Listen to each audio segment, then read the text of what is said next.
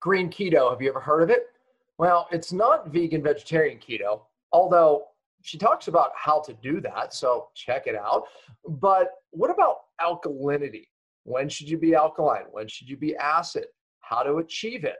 Well, this is a great interview because we talk about the aspect of alkalinity on how that affects your hormones, inability to perhaps get into ketosis, burn fat, and how she transformed her life as a general surgeon uh, with green keto. Uh, this is a great interview. Check it out.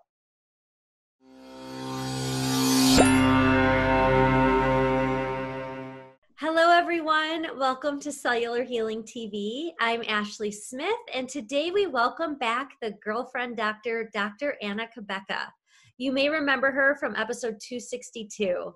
And Anna, Doctor Anna is here to discuss her Keto Green Way, which focuses on ketogenic eating paired with an alkaline diet and intermittent fasting.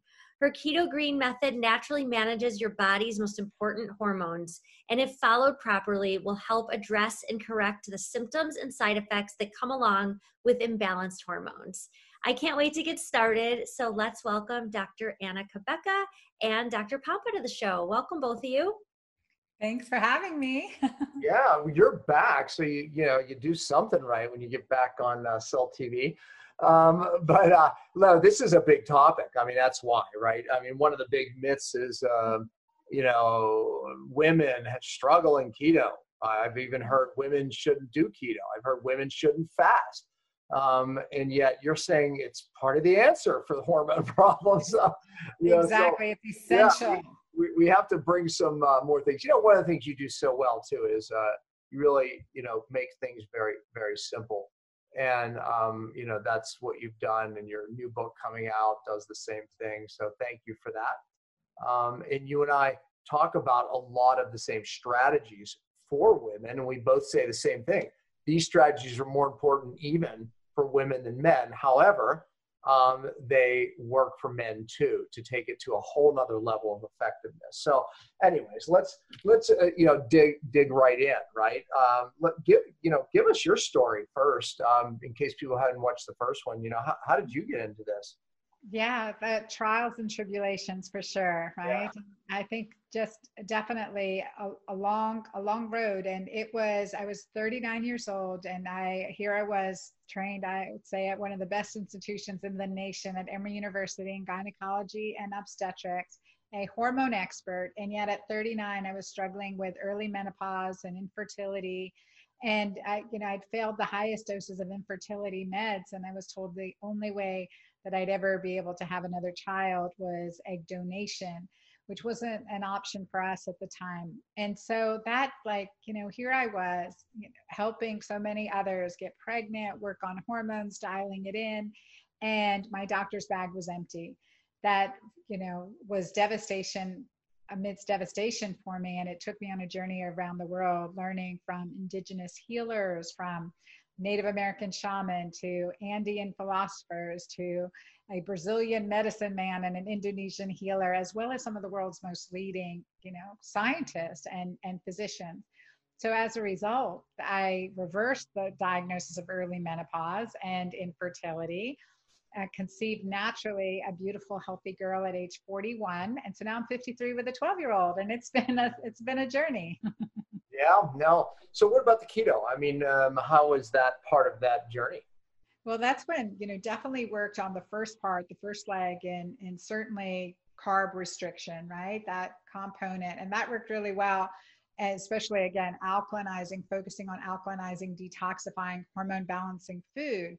And um, when I hit forty-eight, I cycled back. I was starting to cycle back down. Here I was at that point, a single mom, struggling, one daughter in the wee early years of elementary school, one in middle school, and another daughter in high school. And let me tell you, at forty-eight, the brain fog was hitting, the memory loss. I was really stressed, and uh, as sole provider for my family, and struggling with burnout from work, from my practice. And I experienced what so many of our patients come in and complain about. They come in and say, Doctor Anna, I'm gaining five, ten, twenty pounds, and I'm not doing anything different.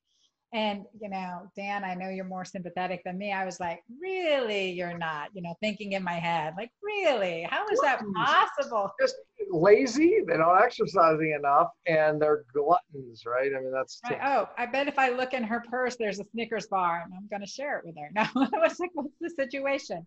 But then it happened to me, twenty pounds overnight without doing anything different. And at one point I'd been well over two hundred forty pounds, always had struggled with my weight and kept it off for nearly a decade. So without doing anything different, gained that twenty pounds overnight. And, and so that's where keto came in. I totally restricted carbs for anyone listening that lost a significant amount of weight. And you st- the scale starts creeping up and you're like, oh my God, for me, I was, won't stop till I'm three hundred pounds because it doesn't make sense. And uh, so I really restricted carbs, but I experienced what I call keto crazy. So not just, not keto flu, that wasn't part of it. It was keto crazy. I was more irritable, more on edge. I was reactive. So I reacted instead of responded. And um, and that was, I needed to understand like what's happening to my neurotransmitters this way, because with my first book, The Hormone Fix, this is where I really say it takes more than hormones to fix our hormones. Because my reproductive hormones were dialed in, but there's more to it. And as I, you know, uh, looked, as I looked into the, um, what was happening to my body and, and, and with this keto approach, I recognized I was really acidic. So checking urine pH was a aha moment for me. As I saw, we're homeschooling, as I saw, you know, I was so acidic on urine pH testing, and that was an aha moment. I would, I recognized, no wonder I feel out of sorts. No wonder I feel more irritated. No wonder, right? And so then I just started the low carbohydrate alkalinizers, the cruciferous vegetables for hormone balance and detoxification. And with that, checking my urine pH every time I went to the bathroom, I recognized that the mornings I walked on the beach or I did my gratitude journaling, I was more alkaline all day. So hence it's, it's not just about what we eat. It's about maybe who we're eating with or when we're eating and, you know, and also what we eat ate.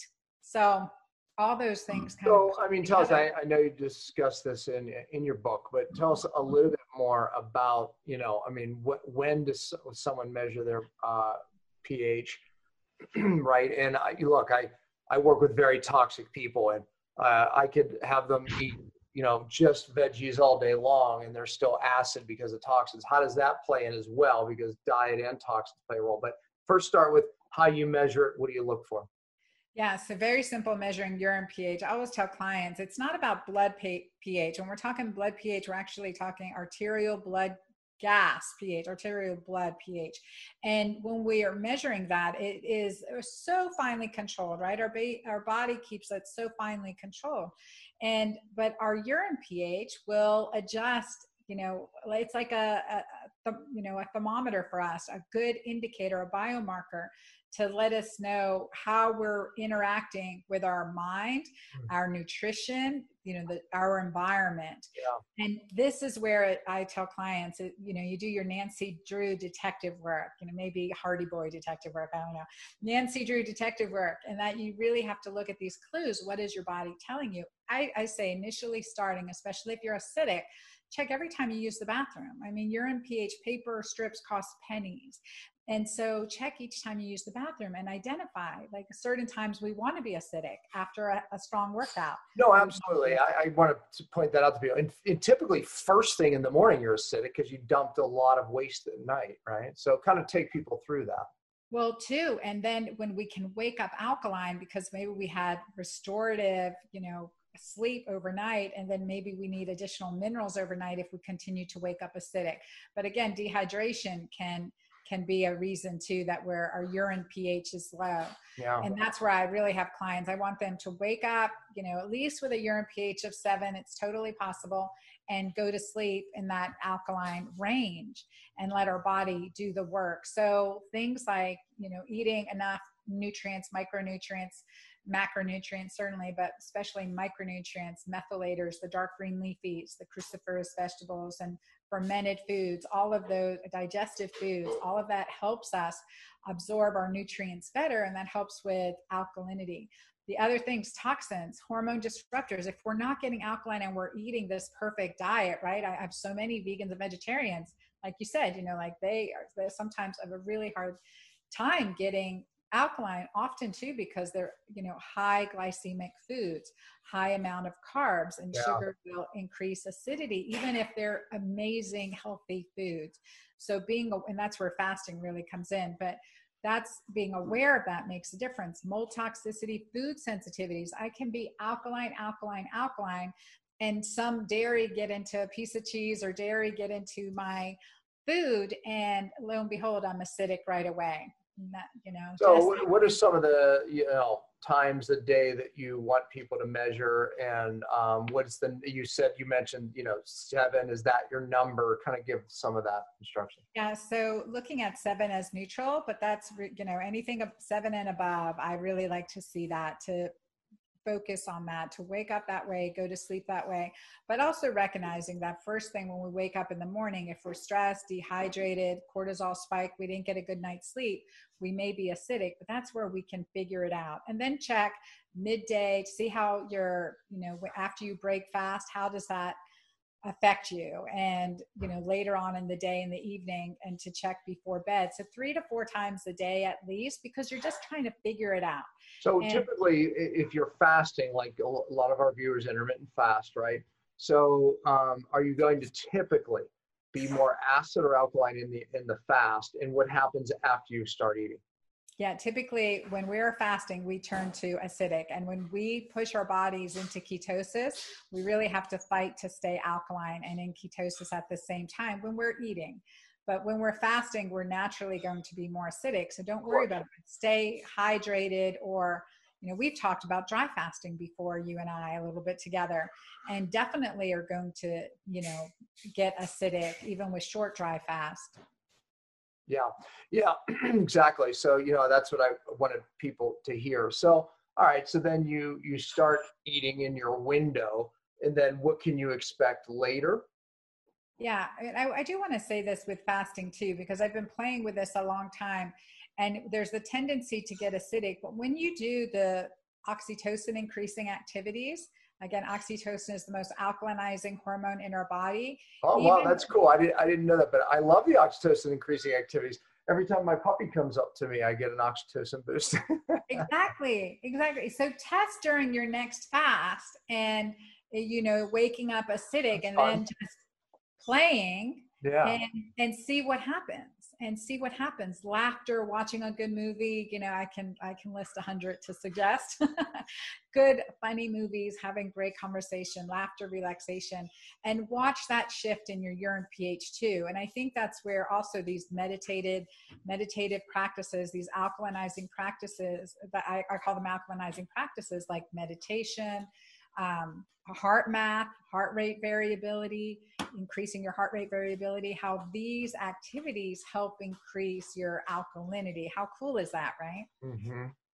So, I mean, I've had many uh, doctors say, hey, being um, alkaline, stuck in alkalinities all the time. And I know Doctor Savory talks about that as one of the signs of certain cancers too. So, um, you know, we're, how do we find this balance? I think I think it really comes with knowing, really knowing yourself, knowing what you're doing and how you feel. And this is where discernment comes in. Just like anything, there's the, the, you know, what gets measured gets managed. So mostly it's the opposite. And if we are, like if we have, for whatever reason, some physiologic defect that we're, you know, super alkalinized, which I've, you know, that's a rarity, right? Yeah, that's, that a, is like, that's kind of like this weird end stage thing that can happen, you know, and Um, it's, it's, it's a very odd thing, you know, I mean, so you see these oddities on either end, you know, so. Yeah. Yeah. But mostly what we see and what we know from the research with alkaline, more of an alkaline urine pH, urine pH of seven or better, the higher the urine pH, the decreased risk of diabetes, hypertension, cancer, osteoporosis, and um, any of the inflammatory symptoms. So it's a nice detective marker mm. to figure, to help us figure out, okay, what am I doing right, right? What am I doing wrong? I had a patient, a recently, sixty-seven-year-old woman, and she's been working with me in my online programs, Magic Menopause, for a couple of years now. And so at the onset of quarantine, she had uh, an appointment with me, and she goes, Doctor Anna, I've been so stressed. She goes, I've been, ch I've been doing everything right. I've been alkaline for, you know, a year now, and, you know, really monitoring that, and everything, everything I've eaten, et cetera, just hasn't shifted my urine pH. I'm still acidic. She goes, but I had my, you know, I've been isolated with my husband of forty years, and like, we don't know who's going to, you know, what's going to kill us, coronavirus or each other. But she said, um, she Probably said each other. Exactly. And so she said, I've been, I, I'm missing my daughter and my grandson. I hadn't been able to see him. So that was an added stress. And she said, well, he turned two the other day, and my daughter set up this, you know, a Skype call with my grandson to celebrate his birthday. And I could see him eat his cake and open the present I sent him. And, and I just laughed for an hour, she said. And she goes, Doctor Ann, I couldn't wait. The next time I used the bathroom, I had to check my urine pH, and it was a, a beautiful alkaline at that point. Power of oxytocin. Oxytocin. Of oxytocin. Yeah, I, that's cool. I, I, you know, really, I don't think I've heard that before, and it makes total sense. All right, in your book, you talk about the critical window of opportunity theory. What is it, and what does it mean? Well, I definitely believe, like, in this time, and, and this is why getting keto fasting, getting keto green, keto alkaline is critical for women in this perimenopause and beyond stage, because we enter this period of neuroendocrine vulnerability. This is, you know, again, through my experience where I learned and had to find the research, and, and, and there is looking at, you know, why was I experiencing the brain fog? Why was, and I talk about the thirteen hormones of, of weight gain, certainly, but the brain fog, the memory loss, and that's pretty scary when you rely on your memory for everything, right? And so I, um, And, and, and I was certainly troubled by that. And what happens is during this period of neuroendocrine vulnerability, and it looks like between the ages of thirty-five to fifty-five, it's this perimenopausal window, that there is a steep decline in the brain's ability to use glucose for fuel. And this was such an aha moment for me. Mm. Why, when I went keto green, keto alkaline, I had this clarity. I had this, you know, the brain fog lifted, my memory improved dramatically. And I just felt this, I call it energized enlightenment, getting into ketosis and getting alkaline at the same time. That's my energized enlightenment formula. And so here in that window, our brain's actually starving for fuel, because gluconeogenesis in the brain is an estrogen dependent phenomenon. Now what happens? My patients come into the gynecologist, come in to see me, because of anxiety, P M S, irritability, difficulty sleeping, irregular menstrual cycles, breakthrough ble- bleeding, heavier than normal period. So we are, you know, the standard medical approach is here's the birth control pill, here's the S S R I, Prozac, Celexa, Zoloft, and well, if that's not working, here's the hysterectomy. When the patient comes back and says, I'm still having issues, here's the referral to the psychiatrist and divorce attorney. So It, it's, it's, it's sad, but when we can shift, and this is what I recognize in my practice. I mean, I'm a surgeon by training. When I understood what happened to me and, and healing these physiologic changes, I went from doing two to three, empowering, I'm going to say not me healing, empowering my patient to heal her physiology. I went from doing, needing to do two to three surgeries per week to two to three major surgeries per year. That's how powerful our body can Absolutely. Regenerate. So the, the, I say the uterus is a victim of hormonal imbalance and inflammation. Wow. But this, this neuroendocrine time, and they're talking about also estrogen, estrogen dependent, but the decline, when we look at the graph of glucose utilization in the brain, it really follows the progesterone decline. Of course, progesterone is the precursor to cortisol, to our sex steroids. And progesterone is neuroprotective. We know it is. So this is why it adds this vulnerable time period. We lose this protective layer of progesterone, and we can have emotional swings. Not everyone, but, but it is significant. These neuroendocrine symptoms are significant, especially for those of us who have had P T S D and or adverse childhood experiences. Wow. Yeah, well, well said. All right, let, let's back up a second. I keto, I keto green. It's back there. There's the book. We'll put the link, of course. Uh, you know, so I, but what does that actually mean? I, you know, so we, you and I both used it now, and we really didn't say, what does it actually mean? And what are the tenets of Keto Green? You know, obviously you give those in the book. Yes, yes, definitely. So like the concept for me of keto is getting into ketosis so that we're using fat for fuel, and whether ideally our fat and certainly healthy fats from our diet, but through intermittent fasting, really that's where we really shine in this area to enable for women. That's essential to really optimize getting into ketosis. And the al the green part really was keto alkaline, now termed Keto Green, but that alkalinity component, that green component, is certainly the dark green leafies, the alkalinizing vegetables, detoxifiers for our hormones, and that support for our gut microbiome. Everything is significantly, um, uh, you know, f formulated for a reason, combined for a reason, but also to check not just not just what we eat. And Dan, you know this, the scientific studies show that ninety-three percent of diets fail.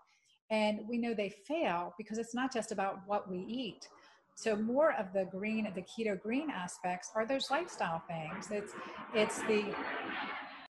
Jet. Jet planes. It's the... Um, you know, the lifestyle thing. So the intermittent fasting, the, you know, no more snacking, exercising, that insulin sensitivity. All, all of that, to your point, now we're bringing it full circle, helps the alkalinity, you know, naturally, right? Helps your body find that balance naturally, the oxytocin, I mean, all those, you know, things. So the green part is, hey, it's not just high fat, it's not just low carb. Here's the specific greens to focus on. And it helps you more of what that alkalinity balance, which helps the hormones, that, that in general. Because some people may read it and think, oh, it's just, it is a vegetarian keto or a vegan keto, but not necessarily. Exactly, exactly. It's an omnivore sixteen day omnivore keto plan. There's also a sixteen day keto green vegan vegetarian plan. Yeah, so I always have to explain that to people. It's like keto can be vegetarian, it can be, you know, vegan if you wanted it to be. It does. People think it's a high protein um, meat thing. It's not paleo. It's not Atkins. You know, there's a little bit of difference here. So yes, yeah, and and again, it's there's the green component, not just about what we eat, but it's also those lifestyle factors, and that yeah, makes I think it's that, huge. Yeah, yeah. yeah. And, and your book differentiates from other you know keto books in that you're talking about these other lifestyle factors that are really transformative. All right, so you mentioned intermittent fasting. That's kind of a lifestyle thing. You know, it's, you know, timing. We, we, you and I, we all do this. I've done it for years. What is your eating window that you like, you know, um, and does that, do you like to change it per person? What's some of your uh, theory here and suggestions? Yeah, so it is, I think that whole concept of metabolic flexibility, play with what works best for you, but it may work best right now, but may not. You know, we have to change things up. I love so it. I, yeah, you and I are on the same page with that. Yeah. yeah. Yeah, we have to have that flexibility. So for Keto Green sixteen, it's a sixteen hour fasting, hence sixteen, sixteen days, sixteen hour fasting, sixteen key food types. So we really play on that great number sixteen, sweet sixteen. Awesome. And um, so sixteen hour, but the eating window, I never like the term eating window because we don't want to eat all during that window. We want to break fast. We want to take at least three to four to five hours in between and then eat again. And, and that's where, especially for women, because we want to get, continue to increase that insulin sensitivity. And women have been told for so long, especially three meals, three snacks. And while that may be great for an Olympic athlete, you know, especially a male Olympic athlete, it is not good for the menopausal female. We get more insulin resistant as a result. So breaking that habit of needing snacking and needing to snack is honestly liberating. So, yeah, uh, you know, people don't realize, you know, you ask them how many times they eat a day and it's all, oh, three, two, and they're just constantly eating. Um, you know, feeding the beast, so to speak, so to speak, because they don't have the ability to burn their own fat as energy. And it, it takes us out of willpower. You know, it takes away willpower. Willpower is physiologic. One thing I did, and you'll love this. I don't know if um, my, uh, I've been wearing the twenty-four hour, you can't see it here, but the twenty-four hour continuous glucose monitor. Oh yeah. Yeah. I've done and some so, of that myself. Yeah. I love that. It just helped me. I did it for all the recipes in the book and helped me so much in calculate calculating what, you know, what's happening with blood sugar over time and looking for that flexibility. And by the way, you can see how stress affects, you know, cortisol and adrenaline up, glucose up. You can see that it's not just food that moves that number, right? And then that affects, you know, everything. It's so true. Public speaking, blood sugar goes sky high. But you know what? One of the things that was interesting, I want to get your feedback on this too. When I started wearing the continuous glucose monitor, one thing I found was that when I would drink coffee in the morning, my blood sugar would go up twenty, thirty points. And so I could understand then why I could be fasting all night, sixteen, whatever, however many hours, been in ketosis, and then bumped out of ketosis just by black coffee. So it's a big caution for women or those that are um, that have this reaction. That could be coffee could be a culprit in keeping. Uh, in, in my book, I talk about how, what tests for that, because the, the question I got most often is, does my coffee work in my fasting window? And my my answer was, I don't know, test it, because it is different for everybody. So if you test your glucose right before your coffee and thirty minutes after, and you rises more than five on average, you got to change something, nix the coffee, go to tea, ch- train something, or get rid of the fat in your coffee, go black. If that doesn't, if you're black and it rises, go fat. I mean, so the point is, is it's not working. When glucose rises, you're not getting that, you're getting knocked out of autophagy. You're not, you're losing that benefit, right? So to your point, you know, it may not be good for you. You either needed to change something, or coffee's not good at all. Maybe it was the caffeine, maybe it was something else. So hence the little cup of espresso at the end of a meal. Mm-hmm. Yeah, exactly. Yeah. That little tweaking can make a huge difference. Right. And, and again, contribute, again, is it a food sensitivity? Is it something that could be um, mm-hmm. causing your body, kicking you out of autophagy, and how that can make a difference? But it's also fun to experiment, getting up, doing a meditative practice, and then having coffee. Still have a spike, but not as high of a spike. Ah, interesting. Yeah, and I know in your book you talk about prayer, which, you know, I'm a big fan. Uh, what have you found? Okay, you pray before a meal. Does it really make a difference? Absolutely, absolutely. Science has shown that saying grace before a meal increases your um, absorption of nutrients, increases your digestive ability, your digestive enzymes are healthier mm-hmm. versus when we're stressed. That's why I say it's not often just about what we eat, but maybe who you're eating with could be stressing you out. Yeah. Yeah. Okay. So, you know, I'm looking, I, I can see two of my kids right now that I'm not going to eat with. They're going to have to eat downstairs now. There you go. There you go. You just say they're it. The, they're the bickerers, right? They do. They, I'm like, you know, I, I think, you know, they just like to bicker because it, it like feeds their brain, and it, it does the opposite for me. Stop the bickering. You know, anyways. Yeah. So, all right. What about hair loss? One of the big questions I get uh, is, I got into keto. I started getting hair loss. I started intermittent fasting. I got, I started getting hair loss. Talk about that. Yeah. Yeah. And this is something that I had dealt with personally early on, you know, post-traumatically, um, a significant amount of hair loss. I had hair loss all the way to here and always had long hair. And then it was just like, ah, oh, tremendous hair loss. Sometimes when I lecture, I share those pictures very humbly. Um, and, and, and recognizing that often clients would come in fearful, right? Here's the, here's the hair that was in the drain, bring it into me. Look at all this hair loss. I know this is, um, uh, you know, an issue. And so, and it's devastating for many of us when we start to experience this, and it doesn't have to be this way. And often we do the thyroid workout, workup, and we're like, okay, well, your thyroid, not just normal, it's optimal. And that's how it was for me too. Mm-hmm. But stress-induced hair loss is a really biggie. And I think that's one of the components with getting into ketosis, that, you know, if we're not doing it right, if we're not balancing cortisol, we can increase cortisol. Cortisol increases testosterone to dihydrotestosterone conversion via five alpha reductase enzyme. And so we can block that conversion. Well, first, let's manage cortisol, right? Let's get that oxytocin up and going.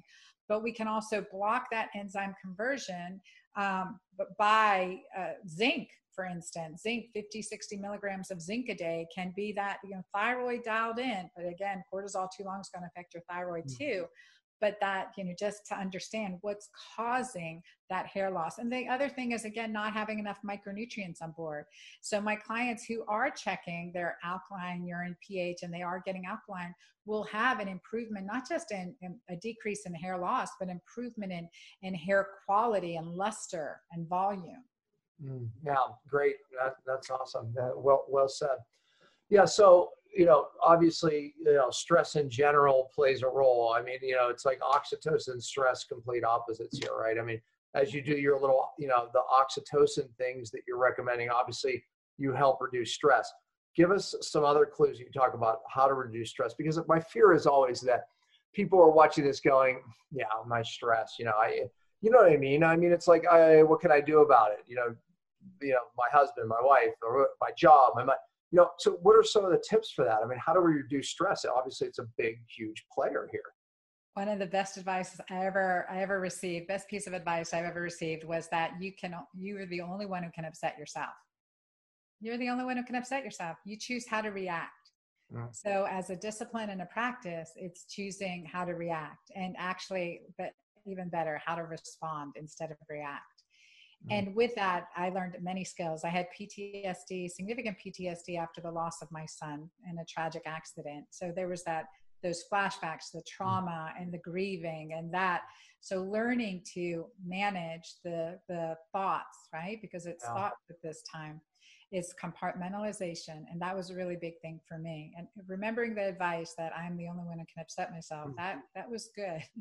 But then how do I gain, how do I gain that physiology of that peace and calm?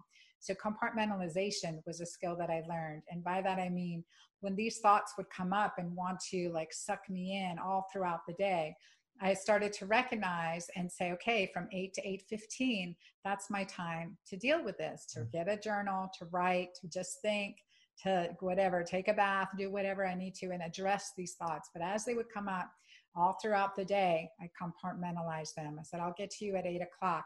And that, that was liberating in so many ways. So compartmentalization, honoring those thoughts is very beneficial. And the second part is, is oh. Uh, you know, a, a practice of appreciation. You know, it's it's more than gratitude.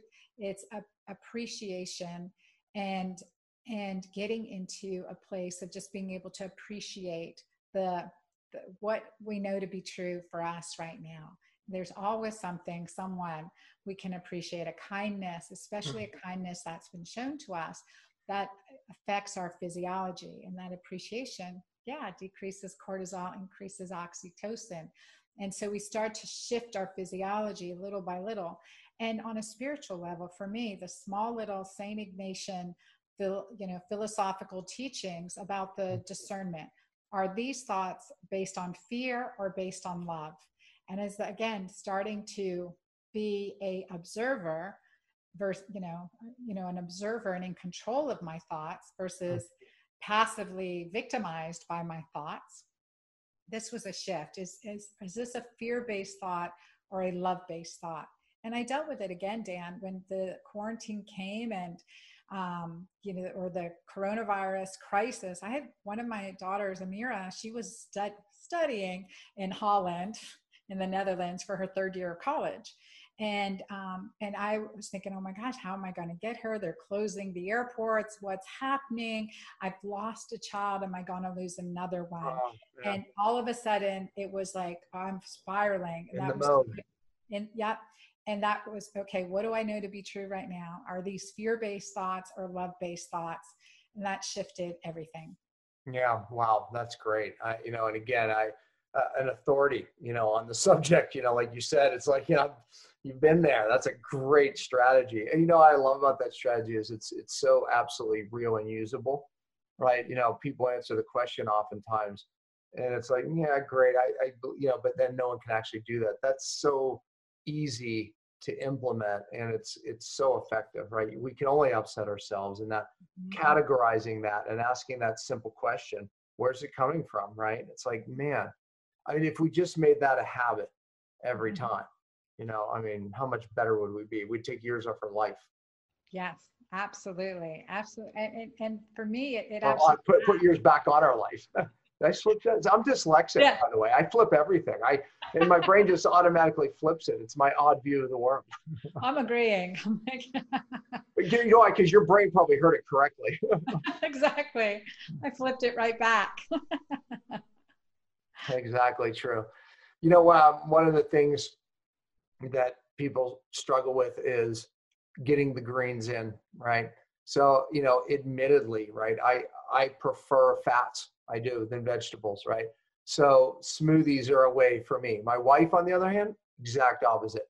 You can watch what we eat on the plate, right? I'll, I'll go right for the fatty meat. She goes right for the green vegetable, okay? My green vegetables, last thing off my plate, you know, I just eat it. So, you know, absolute opposites, right? So she cracks up at me because I, I love to put my greens in a, in a blender. This is what I do. Uh, you know, so I just prefer. You have the keto green smoothie and you say, say, if you started, you know, this being your first meal, you know, start, I won't want to say start your day with it necessarily, but your first Great meal. Fast. Um, you know, talk about it. I, I know the whole ingredients are in your book. Oh yeah. You know, and I, I love that concept of like, you know, the sneaky chef, like you're having to sneak greens into you some way or another. And I think about that for kids. I was interviewed on a T V show earlier today for the news station locally. And they were saying, well, how do you get your kids to eat greens and stuff? Well, what if they don't? It's like, you know, you blend them into the spaghetti sauce. You make awesome smoothies. My daughter didn't know that she was, she thought she was getting strawberry smoothies. A thin slice of beet into her green smoothies made it look like a strawberry smoothie for the longest time.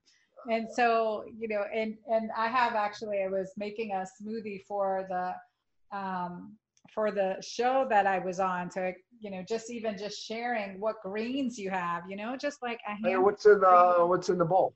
Yeah. So I got good stuff. So I've got some spinach and arugula, you know, but whatever greens you have in the fridge. And, and that, that amount is something you'd add to the smoothie. Yeah, that's perfect. That's perfect. So like I had, it was ice and there's a slice of ginger in here. Ginger is such a good digestive food. Yeah. Uh, it's important for digestion. So yeah, we just like slip those in there, do this with getting it all over the place. So amazing ginger. You use like half an avocado, which are a quarter to a half avocado, healthy fats or M C T oil or full fat coconut. All right. So you're getting some good quality fats. They're, Fat, fiber, ginger, and then good quality protein. So you could use nuts or seeds or keto green protein powder and add extra greens if you want. But um, so that's just easy, that's perfect. So you want fat, fiber, and protein. Fat, yeah. fiber, and protein. And so important, especially for women, that fiber with the fat so that we, our blood sugar stays stable. So they're not getting that peak and valley that's gonna create cravings and hunger and a decrease in willpower. You know, and I, I love that um, for my first meal because it's just, it's quick. You know, I, I'm busy in the day. That's why it's easy. It's easier for me not to eat all day uh, than to eat. But, you know, oftentimes when I'm, you know, purposely eating, boom, I'm in and out with it, right? It's like, so I, I love that. You know, it makes it so much easier. Then dinner time, I can sit down with the family and, uh, you know, have a little, a little bit larger, uh, slower meal. How often are you fasting now? What have you eased into? Well, I mean, it depends on what kind of fasting, right? So, I mean, if I do, I do four uh, longer fasts, five-day fasts um, a year, but I would say two are partial fasts, two are pure water, um, mm-hmm. and you know that's an average. Uh, and then, you know, I probably a week, I probably get two or three days where I just eat one meal, you know, and and it's never planned. I, I just I have busy days, and it's just easier for me. You know, honestly, just, you know, not to eat, and, you know, so it just happens. Um, but I also pick at least one, maybe two days where I feast. I purposely eat more. And honestly, the feast days for me are oftentimes more important. Um, you know, obviously, you know, keeping it healthy, but I, I just, you know, I, I mix it up like that and it's magic um, for me. And, and again, Saturday is typically that day. Um, I'll get up, I'll eat earlier. Um, and then I'll have another, you know, meal, or I'll just do two um, meals of more carbohydrates. Um, maybe even I'll even do high protein days. So I mix it up a lot like that. I think that's exactly necessary. I mean, it's so necessary, that metabolic flexibility. It's yeah. absolutely so necessary. Yeah, the, I, you have to keep the body guessing, you know? I mean, if, the big mistake that you know, I know you see it too is people, oh, low carb works, and then they get low carb, low carb, look, and then the body thinks it's starving, wants to hold on to fat. You know, you can, you know, really screw the metabolic flexibility up. You know, you, you have to fool the body, you know, so, and you talk about that. Mm-hmm, mm-hmm. Yeah. yeah. And and that's where I think too, for clients, it's, it's, it's so important to, you know, we say what gets measured gets managed. So looking at, looking at markers of health, and that goes beyond your waist size, dress size. It really is looking mm-hmm. at hemoglobin A one C, your inflammatory markers, and and other other key markers that when we're able to just see improvements in that, really helps us long-term stay the course too. What, what are your favorite blood markers, you know, being a physician? You know, you mentioned the, the A one C, which is kind of looking at glucose, you know, over a few months as opposed to the spot shot. But what are, and, and by the way, that's that's a big predictor um, of inflammation, right? But what are some of your other ones? So, well, definitely hemoglobin A one C, and we see that huge shift really quickly with this approach. And the second is H S C R P, highly sensitive or cardio C-reactive protein. Uh, yeah. So that too, because we can see that those shifts early on, and and and you know monitor, and we can monitor pretty quickly an improvement. And so that's another one as a sensitive, more sensitive marker of inflammation.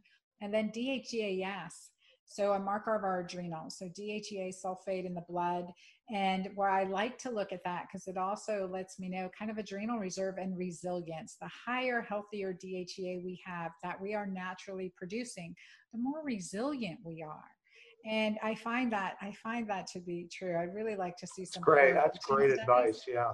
Yep. And then the fourth one that I love is vitamin D twenty-five hydroxy. It has broken my heart so many times to treat a, a, a cancer patient who's been through chemo, radiation, and I look at their this these markers and their vitamin D levels eight, nine, ten.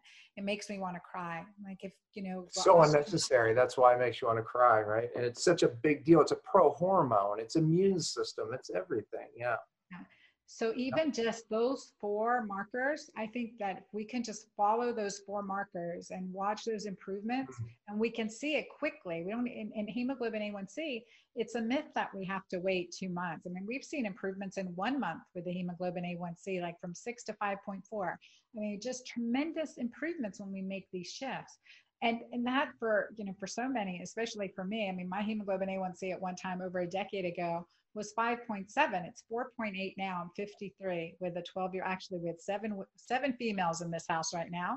So, and that's pretty good. That's pretty good. Yeah.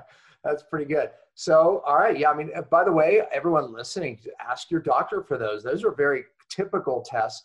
Well, I mean, sometimes they just run the regular C R P, but the highly sensitive one you'd have to ask them for. D H E A wouldn't typically be run, but you know, that's not, it's not hard to run.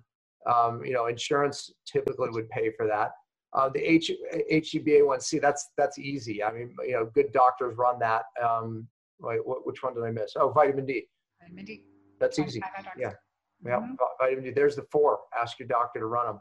So, yes. yeah, I mean, that, that's, I love that. I love those too, by the way, right? Um, a lot of blood markers, they're too transient, you know, up and down, but those ones, you know, those are, that's great, great advice. Just general, you know, looking at health.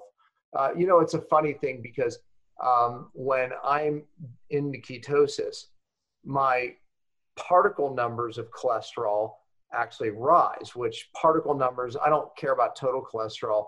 Um, you know, my father always had very high level total cholesterols and he didn't die of a heart attack, but my particle numbers will rise, which do matter. But all of those numbers that you mentioned get better. Mm. It's, it's this odd thing. And, and evidently I'm twenty percent of the population that uh, the particle numbers rise in ketosis. But here's the th point though, all my inflammatory markers drop, all my glucose numbers drop. So. And do you, are you type A, are you, as far as the particles, you know, particle size? Um, yeah. And I look at size too. And ironically enough, my small can rise too. Um, mm. Yeah. So it's like, I spent hours because I'm an anomaly. What normally happens in ketosis is those go down. The, the size, you know, get better, you know, all that. But I'm the, uh, but the opposite, but um, you know, I found out that there is this, you know, group of people who that happens to. But again, my A one C drops, right? All my inflammatories, my C R P drops, right? Uh, even my triglycerides drop, ironically, you know, so there's this anomaly with cholesterol, and it, go figure, because my father was, had the anomaly of having very, I mean, he ran three sixty, four hundred cholesterol levels, and the doctors, you know, wanted to, he never did anything about it, but yeah, his, his heart, you know, was never an issue. So. So again, that's where inflammation, if you don't have inflammation, that's, yeah. that's the big, that's the sticky factor, right? Mm-hmm. There's calcifications, and yeah. why it's so, you know, why it is so important to look at these markers and just see how, you know, how our lifestyle and nutritional choices really are affecting us. So yeah. beyond any prescription plan, what is effect is it having on me? Yeah. Mm-hmm. Yeah. That's awesome.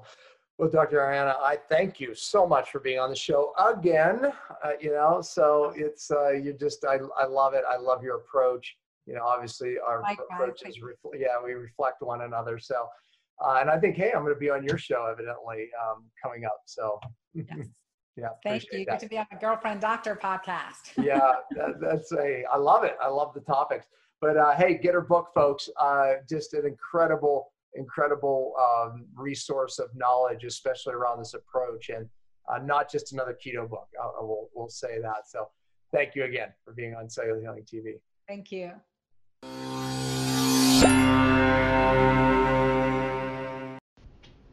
Well, that's it for this week. I hope you enjoyed today's episode, which was brought to you by Fastonic Molecular Hydrogen. Please check it out at get fastonic dot com. We'll be back next week and every Friday at ten A M Eastern. We truly appreciate your support. You can always find us at cellular healing dot T V, and please remember to spread the love by liking, subscribing, giving an iTunes review, or sharing the show with anyone who may benefit from the information heard here. And as always, thanks for listening.